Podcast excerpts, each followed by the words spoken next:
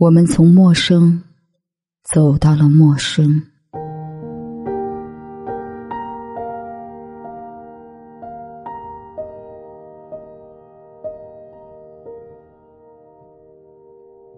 我发现这个世界上嘴硬的女孩特别多。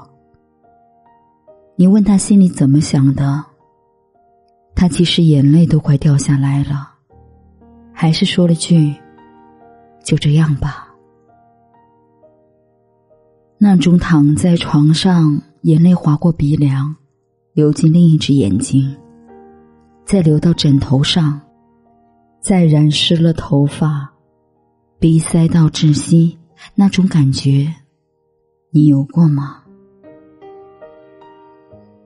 我们从陌生走到了陌生，再遇到喜欢的人，想来只觉得遗憾。早几年遇见就好了，那些热烈欢喜、年少轻狂和桀骜不驯，连同整个世界，都要送给你。可你来的太晚了，我已经学会了一个人送走日落，一个人等待星光。我的爱早已在无数个孤立无援的时刻里，变得有了计较和盘算，再也没有了曾经的纯粹。